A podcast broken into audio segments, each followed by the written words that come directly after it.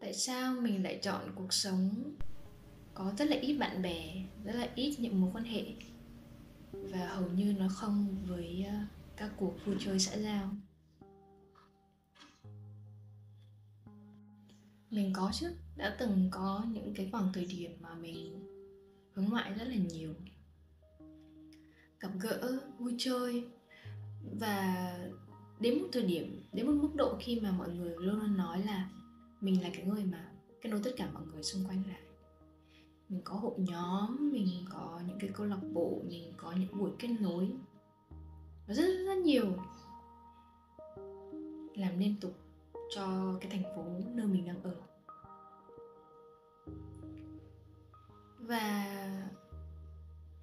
nó không phải là cái việc mà mình bài trừ xã hội hay là cái việc mà mình cảm thấy những mối quan hệ nó không phải là một điều tốt đẹp mà thực ra là ngược lại.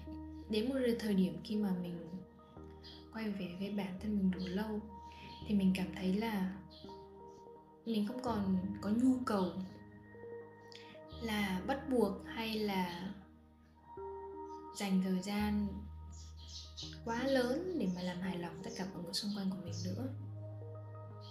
Những mối quan hệ nếu mà mình cảm thấy là nó mang lại giá trị cho cả hai bên. tất nhiên là mình sẽ dành thời gian. Nó không nhất thiết phải đến từ cái việc có giá trị là tiền bạc hay vật chất đâu. Nó có thể là một một cách rất là ngẫu nhiên, mình cảm thấy ừ mình cần làm cái việc này và mình sẽ làm. Còn lại thì hầu hết thời gian mình thích và mình rất là tận hưởng cái việc ở của mình.